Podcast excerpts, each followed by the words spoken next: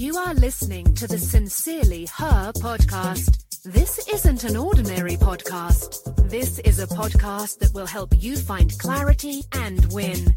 Are you ready for some bite sized motivation and mindset tips? Hi, I am Tam.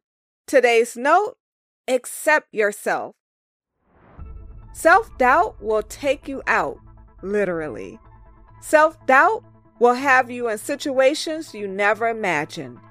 Self doubt will have you feeling uncertain and keep you stuck.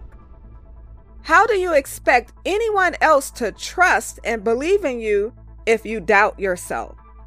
Have faith in yourself. Stop being so hard on yourself. Forgive yourself. You are worthy.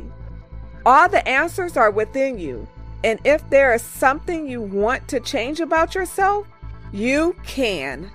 But first, you must acknowledge you are worthy and accept yourself.